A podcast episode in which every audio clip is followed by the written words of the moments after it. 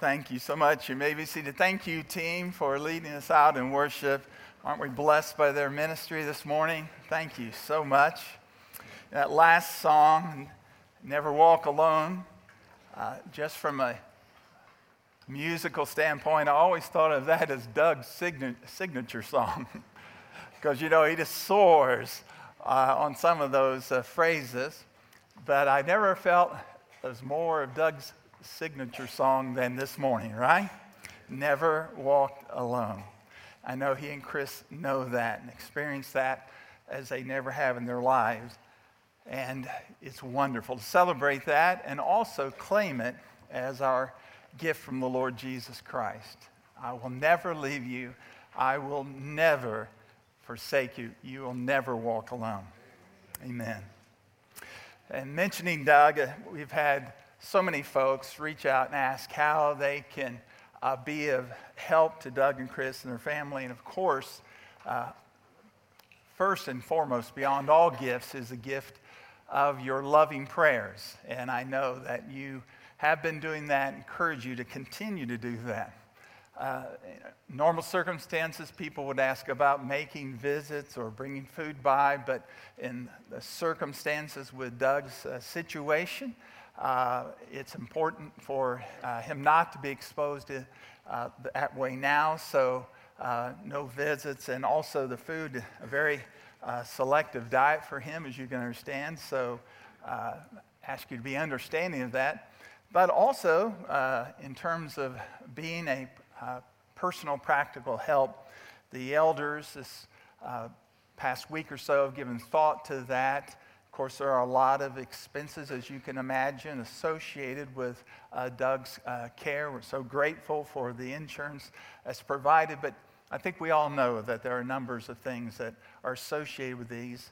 And so there has been set aside uh, the Bromley Family Fund.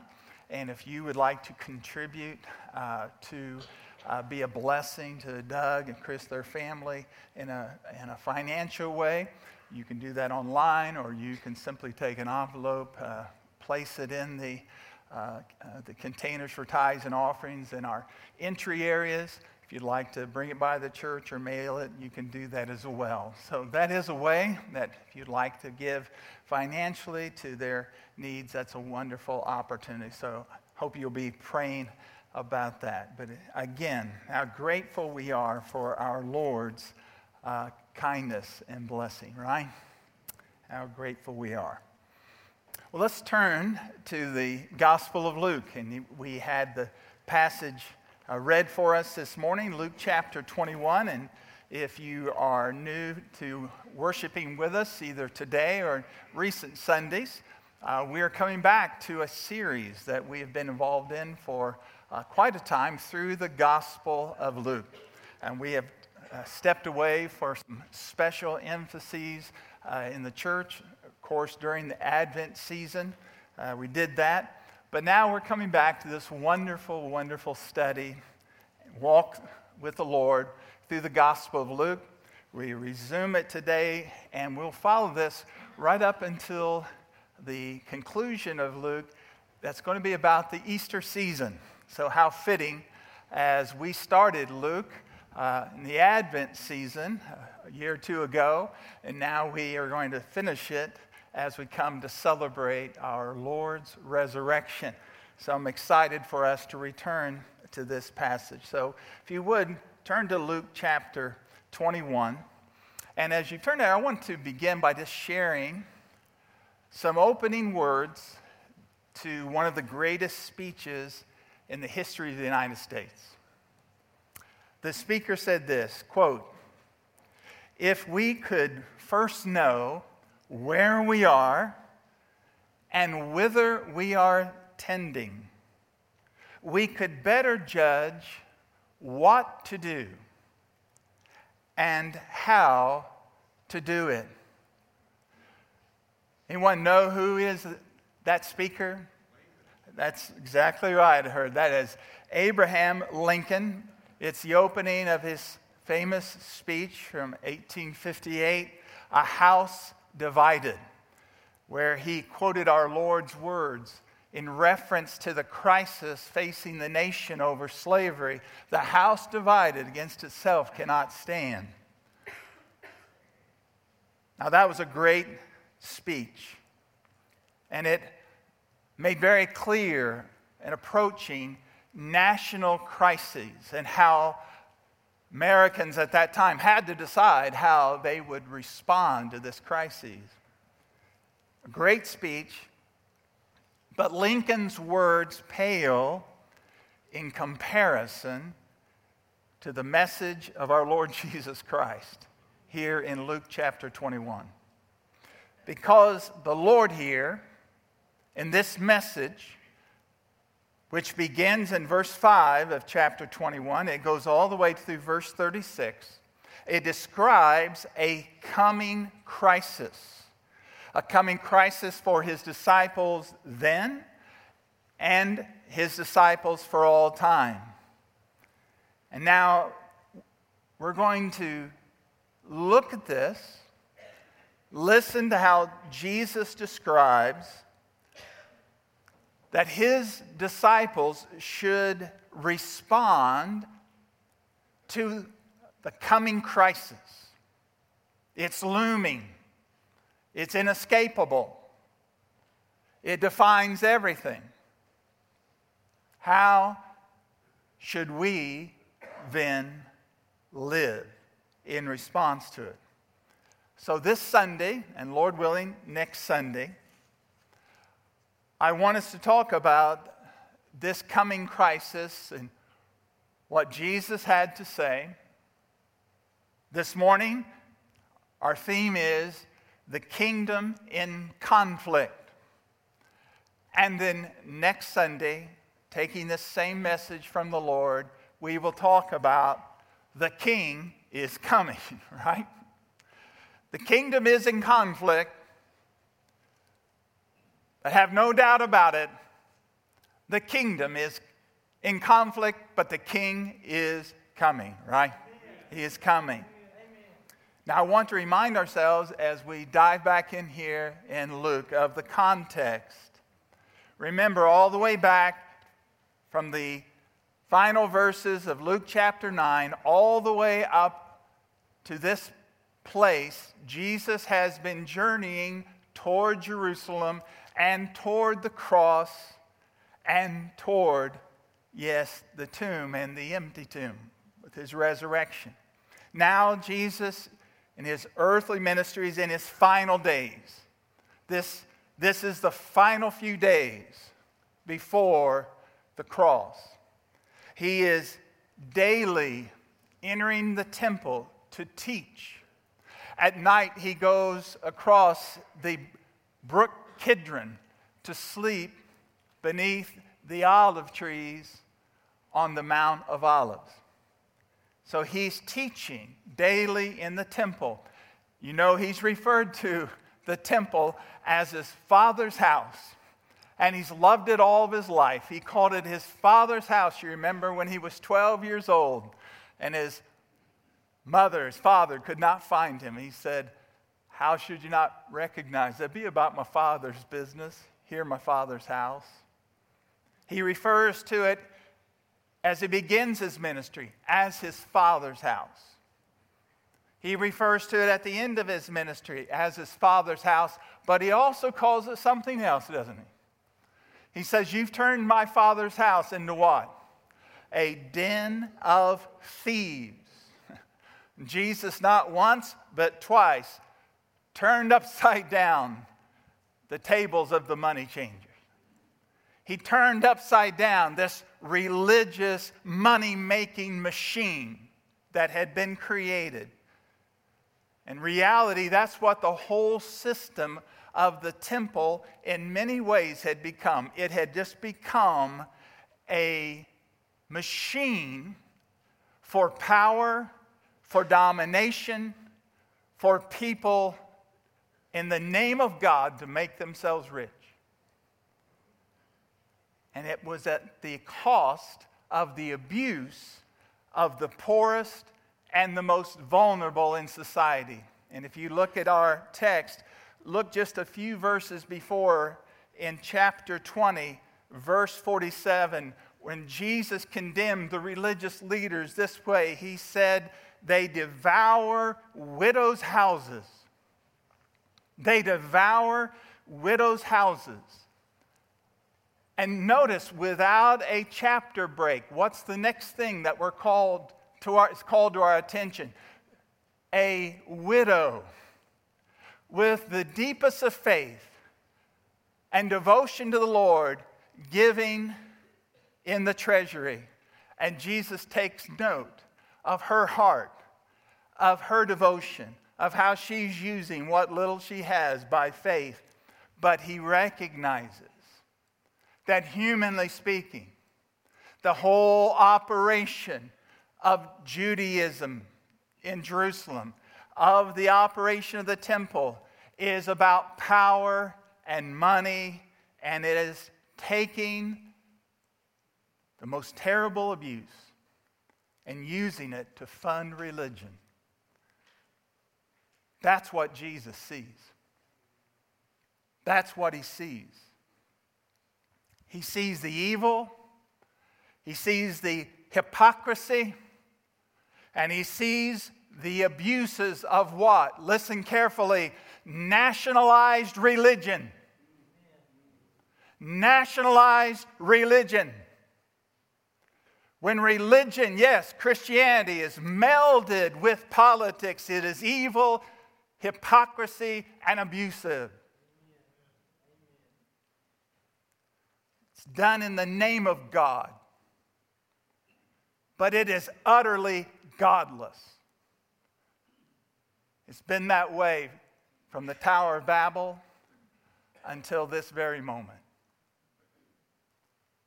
Man made religion is a God despised system. The master sees this. He sees what the disciples don't see. And that's the cause of what he says. Notice, first of all, our Lord's astounding prediction. His astounding prediction. Listen to Jesus verses 5 and 6. And while some were speaking of the temple, how it was adorned with noble stones and offerings, he said, As for these things that you see, the days will come when there will be not left here one stone upon another that will not be thrown down.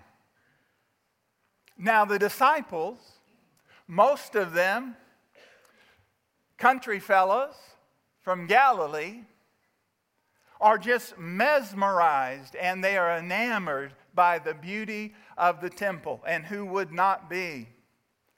It's, it's incredible. Glory and ostentation was a wonder. The, the temple in Jesus' day eh, had been under construction for over 40 years, and it still would not be completed for 30 more years. And already it was regarded as one of the wonders of the world, made of huge stones, some of them as big as a boxcar, foundation stones weighing 200,000 pounds. These marble stones are, many of them, gold encrusted. Precious jewels have been attached to them. The entire roof of the temple itself is covered with gold. Josephus, a Jewish contemporary in this first century, said that when you looked at the temple from a distance, it looked like a mountain of snow. And when you stood near it in the sunlight, it was blinding as the beams shined off the stones and the gold. It was an object of wonder. But Jesus said, This symbol of religion, which was an object of wonder to the people then, he said, is an object of God's judgment. It's an object of judgment. And he made an astounding prediction. Listen to him again. Verse 6 As for these things that you see, the days will come when there will not be here one stone upon another that will not be thrown down. Now, imagine if you're one of Jesus' disciples, all your hopes and dreams for this journey to Jerusalem, knowing that your master is the Messiah, the Son of God, knowing that this is the house of David. It is the city of the great king. It is the temple of God, and your master is his son to have him say, all these stones are going to be torn down. It astounds them. They have, they have no way of even reconciling this. And so notice the disciples' probing question. What, what do they ask when they hear this astounding prediction from Jesus? Verse 7 here's their probing question. They ask him, Teacher, when will these things be, and what will be the sign when these things are about to take place? Now, actually, their question is really two questions in one. When they, they hear this astounding prediction by Jesus, they, they ask, Master, when will this take place and, and how will we know? And in response to their twofold question, when will this take place and how will we know? Jesus gives a twofold answer. He gives a actually threefold answer, as we will see he gives a threefold answer to their twofold question. Number one, when will this happen? He's going to answer that question. When will this happen? Now, Jesus understands. What does Jesus understand?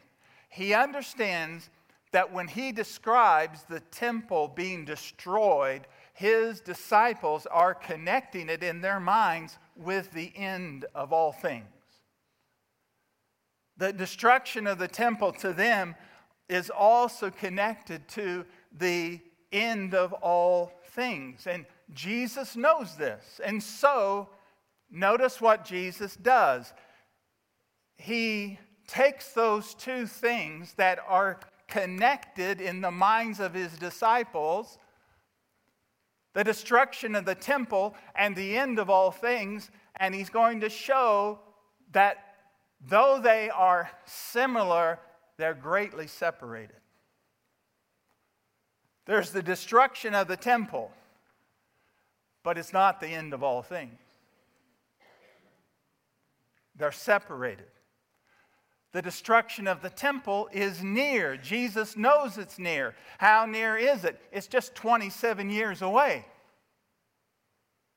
In 70 AD. Or we could say, do my math better, 37 years away. Okay? Aren't you interested and impressed how I corrected that right here in real time? Just seemed like I heard the Lord saying, uh uh-uh. uh Check your math. 37 years. What's going to happen? A revolt, a war against Rome will start about 66, 67 AD. Eventually, the city of Jerusalem will be surrounded by the armies of Emperor Titus. Finally, after a long, long siege, walls will be breached. Fires are set out. Fires are set up out on the hill of the temple.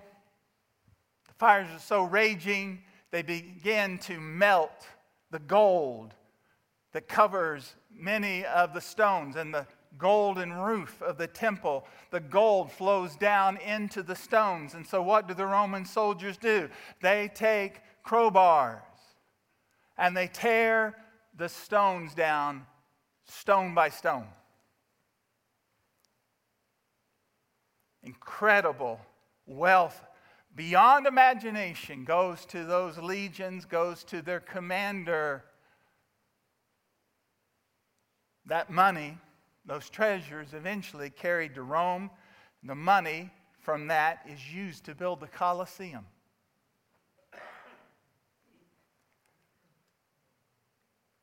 Now, Jesus says there's something near. There's the destruction of the temple. But there's something far away, the end of all things. They're, they're not close together, they've already been separated by nearly 2,000 years. And so Jesus answered to the question when will these things be and, and how shall we know when these things have come? Jesus answers them both near and far.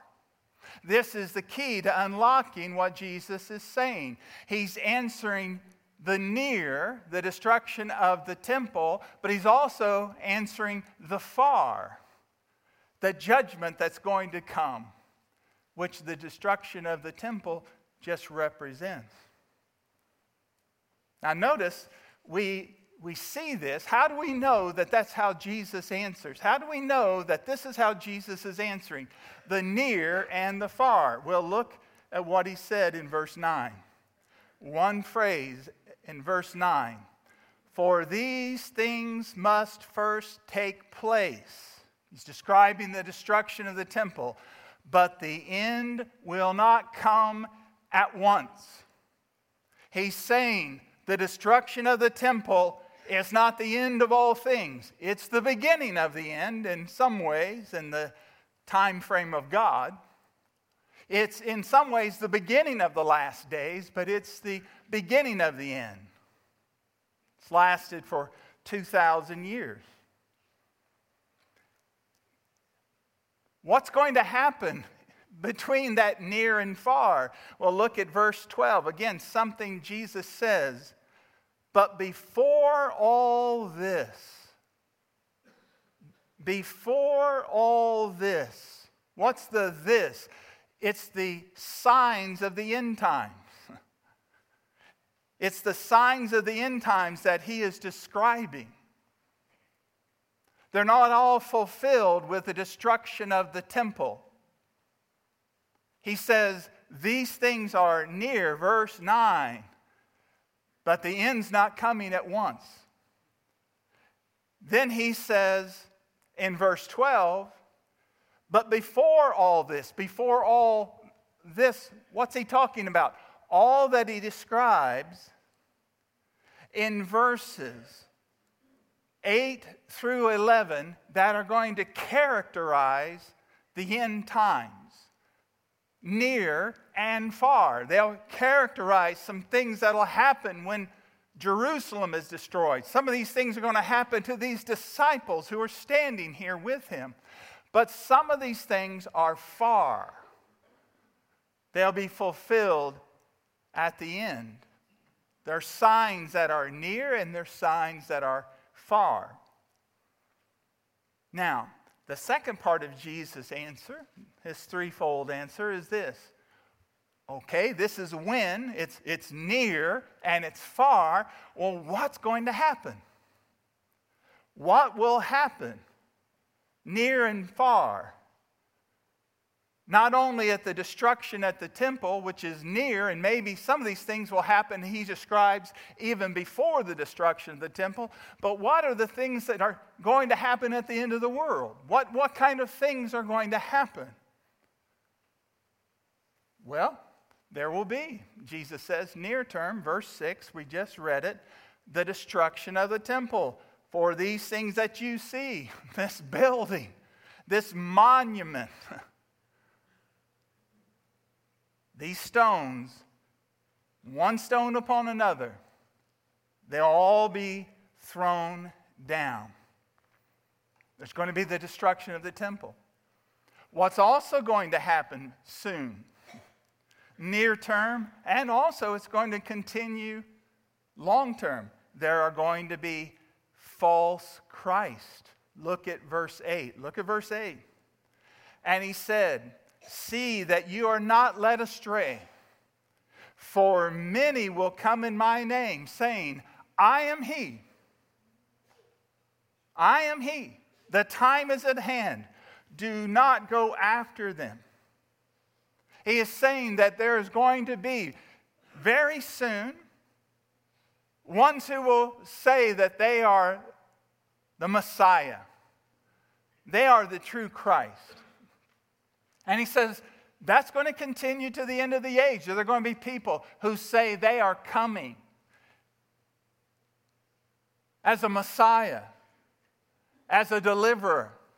And if you know anything about history at all, you know that there has been individual after individual after individual claiming divine right, divine power. Some saying they are in reality the Christ, some say they are the incarnation of the Christ, but they are false Christ. And the Lord says, don't be deceived by them. What else is going to characterize this near and far? There will be the destruction of the temple, there will be false Christ, but then there will be warfare near and far. There will be warfare. Look at verse 9. And when you hear of wars and tumults, do not be terrified, for these things must first take place, but the end will not be at once. Near in time, there's going to be wars and tumults. Wars raging around Israel, war that will come to Israel before the destruction of the temple. But through the ages, uh, through the centuries, there's going to be war and tumult among the nations of the earth. Look at verse 10. He said to them, Nation will rise against nation, kingdom against kingdom. I read an interesting statement from a noted historian this week that said, in all of the recorded history of mankind, in all the recorded history of mankind, they yet have only found 268 years when there's not documented war going on. And I will tell you, there will be more documents that will show warfare, people against people, nation against nation, kingdom against kingdom. It is the very fabric of man's existence on this earth. There will be the destruction of the temple. There will be false Christ near and in the distance. There will be warfare near and in the distance. What else will there be? There will be disasters natural disasters, physical disasters, signs in the atmosphere. Verse 11 There will be great earthquakes, and in various places, famines and pestilences and there will be terrors. Let's stop there. How remote does that sound today? It is been the course of human history, but we've been gripped by it, haven't we? Soon to be the two year mark of this pandemic. There will be natural disasters these are going to be characteristic. Earthquakes, various places, there will be famines, pestilences. There'll be atmospheric signs. These are signs that appear like stars, comets, meteors. These are things that will be happening. It's interesting. Just in the last seven days, reading about what?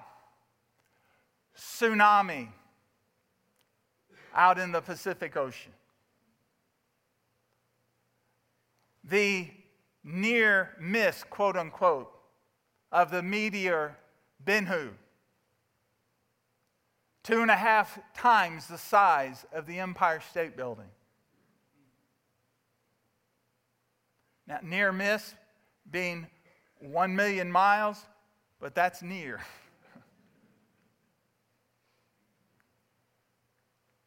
the pandemic.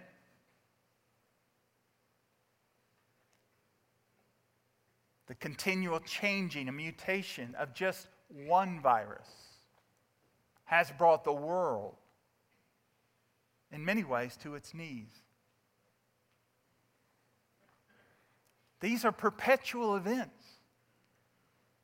And they're only a prelude for what is yet to come. Because as we'll see next week, and as you read throughout the New Testament, these signs become more significant at the very end of the age, preceding the coming of Christ. Now, this begs the question. Here's the question it's a question for disciples near and far. the disciples in Jesus' day and the disciples many years later, like us, near and far. Those who were disciples then, and those who are disciples now, and those who will be disciples in the years yet to come if, the, if Jesus does not return. What will happen to the disciples? That's the next question they want to know. It's inherent. What's going to happen to the disciples? What should be expected? And Jesus says, This is what will happen to disciples. Not all of the disciples, but this will be a common characteristic for his disciples. What are they? Number one, persecution. Religious persecution. Persecution by religious authority and persecution by civil authority. Look at verse 12. Jesus brings them together. But before all this, they will lay their hands on you and persecute you, delivering you up to the synagogues. That is religious persecution. In Jesus' day, the disciples' day, and it is continued in the name of God to this very day where in the name of God, the followers of Jesus are persecuted. And there will be civil persecution. Notice verse 12. You will be taken to prison. You will be brought before kings and governors for my name's sake. This, this little band of believers here standing with Jesus it, it, going to grow and grow and become so part of a worldwide movement that governors and kings and rulers will be actively involved with religious authorities persecuting disciples. Worst persecution of all is when the, when the state and religion combine. be persecution. And then even persecution by family. Verse 16 You will be delivered up even by parents and brothers and relatives and friends, and some of you they will put to death. What did Jesus say? Because of me, a person's enemies will become those of their own household. He said, Do not believe I've come to bring peace on the earth. I've not come to bring peace at this time. He is the Prince of Peace. I've come to bring a sword. Because of me, father will be separated from son, mother, daughter, daughter in law from mother in law. Households divided over what? Not over what, over whom? Jesus. Why all the persecution? How can it be that followers of the meek and mild Son of God, will suffer persecution. Verse 17 Why will they be persecuted? Persecuted. You will be hated by all for my name's sake.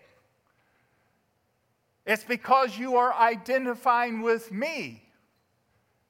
My name, who I am, not just lip service but you actually identify yourself by me. You align your priorities on me. You make your allegiances based on me. You're owned by no one but me, your master, who has bought you with a great price.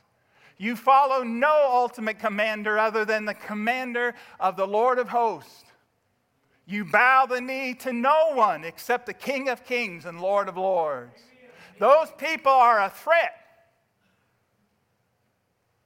and if you don't believe it, start living for Jesus. You'll find out. You're a threat. Why? Because of Christ. You are reflecting His light in the world's darkness. Amen. What did Jesus say? The world hates the light. Men who don't know the light hate the light. You don't have to be rude. You don't have to be crude. You don't have to have an axe to grind or a chip on your shoulder. Just bow the knee to Jesus in allegiance and follow the Lamb. And the wind of the world will always be in your face. All who seek to live godly in Christ Jesus will what? Suffer persecution. We've not known much of that in America over the last decades and decades of this country, but I want to tell you that time is quickly evaporating. Amen. And I'm not talking about going to church kind of people. I'm talking about worshipers of the Lamb. I'm not talking about people who just give lip service to their faith, but they really live it. In our country, in this culture, the judgment has begun. And it is growing in intensity. And what is the Lord doing? I'll tell you what He's doing. Yes, the judgment is coming from wicked authorities. But that judgment is purifying his church. It's separating casual Christians from consecrated followers of Jesus. And casual Christians are already falling in their allegiance and in their faithfulness to the Word of God, and it's going to increase. But God will never leave Himself without a witness. And my friend, it is the persecution of the people of God that has always brought revival and evangelism. Jesus' threefold answer when will this happen? What will happen? How should followers of Jesus respond when this happens? How are we supposed to respond? How are we supposed to live in light of this? Well, Jesus gives an answer, and it's an answer for all times, plural. all times. It's timely and it's timeless. And I leave this with you this morning for personal application. How should I live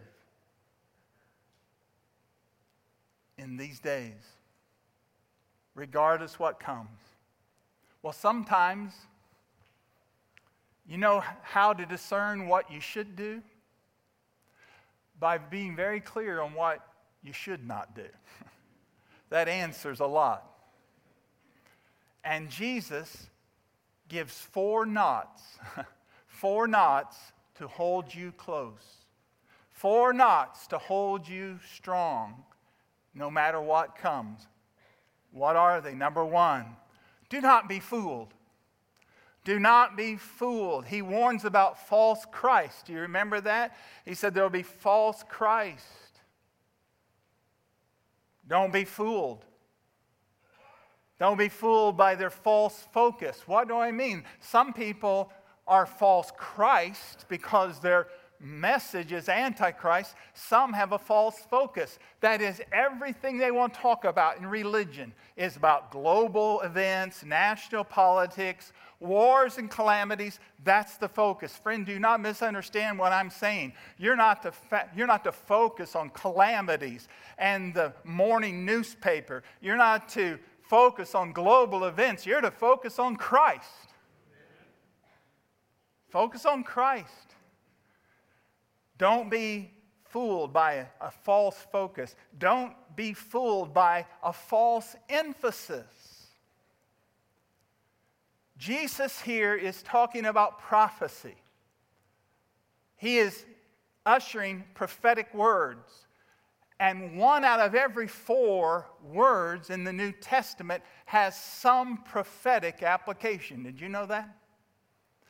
But every time prophecy is mentioned in the New Testament connected to God's people, it's always a call for us to live for Jesus, to focus on Jesus, not to focus on events. And I will tell you, there is a whole media out there that can get us off the focus of Christ. Not intended, but it happens. I remember early in my ministry, there was a, a, a writer, Hal Lindsey, the late great planet Earth. And a fine man in many ways, but people would have thought that's the Bible. More recently, wonderful, wonderful teacher, Tim LaHaye, Left Behind series. I've had people ask me all the time, well, what do you think about the Left Behind series? What do you think about that? Well, I think it's fine. I don't have a problem with it. I have incredible respect for that life and ministry of Tim LaHaye. But as you read the Left Behind series, you have to remember you're reading fiction. It's a story wrapped around Bible narrative. Friends, I'm not telling you not to read books that have a story written around the the Word of God and the progress of a Christian, I'd say Pilgrim's Progress is a pretty good book, wouldn't you? But what am I telling you? Friends, there is no book like this book. Read this book. Base your faith on this book. And whatever your book you're reading is not the Bible. Read the Bible. And then read that book through the Bible. Read everything through the Bible, and it'll keep you from getting too much of your precious, limited time focused on things that are not causing you in faith to share Christ, live for Christ, expand the kingdom. It can pull you in if you're not careful to a focus that's on looking around rather than Jesus says, say, said to us, Lift up your heads. Your redemption's drawing nigh. Read the Bible and then read everything else through the Bible. You want to know Jesus calling? This is Jesus calling. Read everything through the Bible. Don't be fooled. Don't be fearful. Don't be fearful. Verse 9, isn't this something? He says, All this is going to happen. Then he says, Don't be terrified. I'm glad he said terrified. It's a specific word here, terrified, because it's not just quite the same as being afraid once in a while. I mean, there's plenty once in a while to grip your heart with some fear. But what is this talking about? Terrified means that a spirit of fear is upon you, that you're controlled by fear. It's not that you're just struggling with hard events, but you're, you're, you're, you're under the compulsion of a fear, and your life is fear based rather than faith based. There is only one antidote for fear, and that is faith. Faith in what? Not faith in what? Faith in whom? Jesus Christ, the author and the finisher of our faith. Times and seasons and persecutions will come, praise God, they'll go too, right? But there is eternal King that rules over heaven and earth, Jesus Christ. Have faith in Christ. Number three, don't be fooled, don't be fearful, don't be failing in your opportunity. Don't fail in your opportunity. What's your opportunity in the middle of this? What's the opportunity? What are we supposed to do when these things happen to us? Are, are we supposed to build a bunker? What, what are we supposed to do? Find a place way out apart from everyone, separate ourselves in modern monasticism? What are we to do? Well, listen to Jesus. Isn't it nice to listen to Jesus? Verse 13 This will be your opportunity to bear witness. This is your opportunity to bear witness. What did Jesus say that He is? He's the light of the world. What did He say that we are? The light of the world. We're just light reflectors. We're not the source of the light, but we reflect the light. But what is light for? To scatter the darkness. Don't take your light and hide it under any bushel. Don't hide it under a bushel of any making especially, especially a bushel of separating yourself from your opportunity to witness, a bushel of a narrow group where your witness is not out in the world. The Bible says we're not of the world, but we are to be what? In the world. In the world. As a witness. You see, it's the darkest seasons when we are in, when we're engulfed in darkness. That's when we can perhaps be the greatest light for Christ. You know, I've thought of our brother Doug. All these weeks, all these weeks, and I've seen him walk it. Darker and darker and darker. But I tell you, I've also seen him be brighter and brighter and brighter as a witness for Christ. You say, Well, I don't know what I will say. what, what, do I say? You don't worry about that. Jesus said, Settle it therefore in your minds. Don't meditate beforehand on how to answer when you have this terrible crisis or you've called into a season of persecution, don't meditate ahead of time on how to answer because you actually worry about that. But what?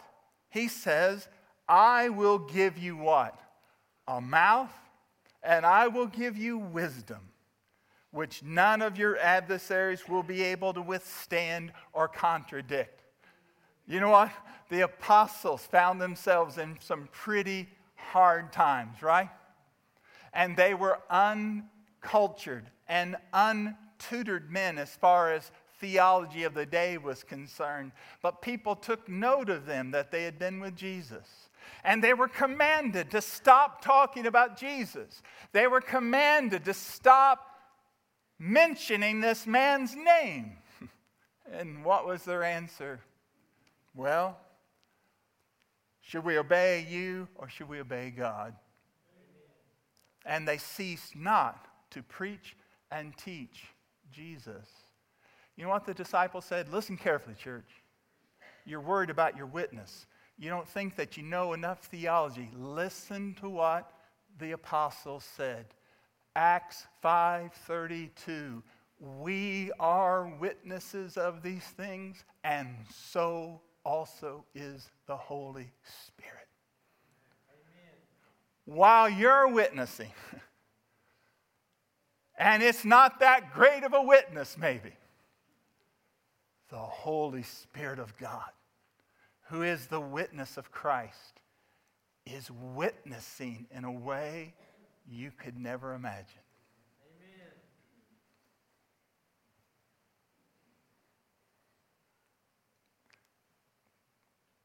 Don't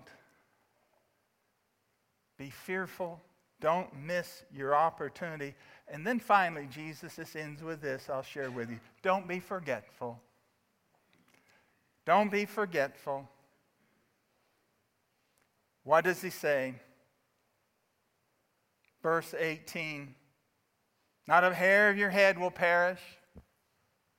Not a hair of your head will perish.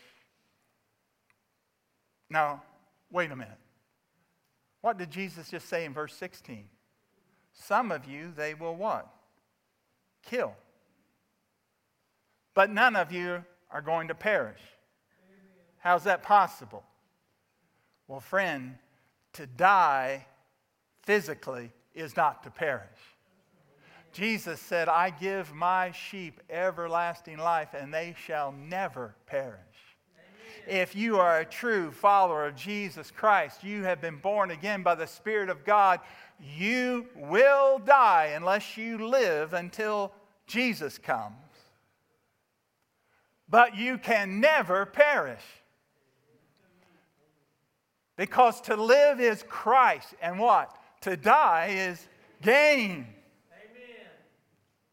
I mean, have you ever thought about it? Jesus didn't do Lazarus any favors when he brought him back did something for Mary and Martha. But Lazarus, no, I got to go through that again. You don't perish. You'll never perish. What's the worst that someone can do? Take your life. But they can't take your soul. That's been bought and paid for, and it's in the hand of Jesus. Nobody's prying his hand open. Nobody's prying God the Father's hand open. You say, well, the devil. He pries back the hand of Jesus. He pries back the hand of God the Father. He pries back the seal of the Holy Spirit to get you, and he gets inside the Holy Spirit. You know what? Praise God, he'd be a saved devil. That's not good theology. I'm just elaborating. You're safe in Christ because he is the victor. And don't forget, though, even though you are safe in Christ, you are not to sit around on your blessed assurance. If you've been saved in Christ, what are you going to do? Persevere. You're going to press on. Verse Notice this, verse 19. By your endurance, you will gain your lives. Doesn't mean you earn your salvation. No, that's a gift from Christ. But salvation in Christ is not neutral in its power, it's life giving power. It's power that works in us. This is the victory that overcomes the world, even our faith. Our faith. Jesus said, Don't quit. He who endures to the end will be saved. Don't quit. Sometimes I have said, maybe you've said, I just feel like giving up. Maybe that's, let's just be honest, that's where you are today. I just feel like giving up. Well, the best answer I've ever discovered for that temptation is this to change the question. I just feel like giving up to put it in this question Here's the question Give up on whom? Not give up on what? Give up on whom? Oh, brother, sister, you can't give up on Jesus. Where will we go? He has the words of eternal life. Where can we go? How can we leave our dearest friend? We can't quit on Jesus because Jesus is worth it all. And it will be worth it all when we see him. I want us to bow our heads just for a moment, and our team's going to come, but please listen carefully. Are you following Jesus? Are you following Jesus? You see, it's easy to be diverted on, uh, on a path that's not evil in itself. It, it's important to work hard, it's important to, to be devoted to good causes, it's important to have activities in your life. They all have their place. It's, but we follow Jesus. We give ourselves to Jesus. Some of you here, you feel like giving up. Ask the question give up on whom? Can I give up on Jesus, the one who didn't give up for my sake?